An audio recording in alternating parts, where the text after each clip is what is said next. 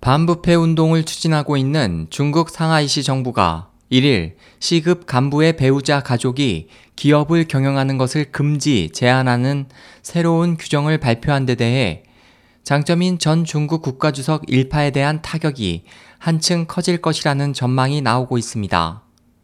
이에 대해 영국 BBC 방송은 홍콩 과학기술대 장쉐량 교수의 말을 인용해 상하이시는 장 전 주석 일가와 정칭홍 전 국가부주석 등의 본거지여서 정부의 이번 새 규정은 장씨 일가와 그 측근들을 겨냥한 것으로 보인다고 전했습니다. 장점인의 장남 장맨헝은 상하이에서 정치와 경제 분야의 거대한 네트워크를 장악하고 있습니다. 올해 1월 정년을 이유로 중국 과학원 상하이 분원 부원장직에서 사퇴한 장맨헝은 현재 상하이시 정부 산하의 상하이 과학기술대학의 학장직을 맡고 있습니다.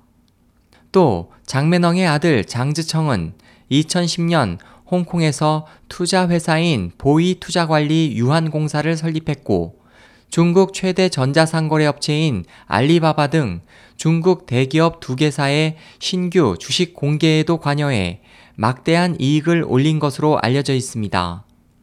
베이징에 거주하는 중국 문제 전문가 화파 씨는 중화권 매체 대규원과의 인터뷰에서 이번 규정으로 상하이에 기반을 둔 장파 일족과 핵심 세력은 매우 큰 타격을 받을 것이라고 말했습니다.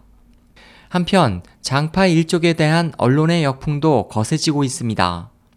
상하이 지역 뉴스 사이트 팽배 신문은 새로운 규정 발표 관련 보도에서 도시의 대표적인 건축물과 장쩌민의 트레이드 마크인 큰 검은테 안경을 합성한 사진을 게재했고 네티즌들은 보도 내용과 절묘한 조화를 이룬다며 큰 호응을 나타냈습니다.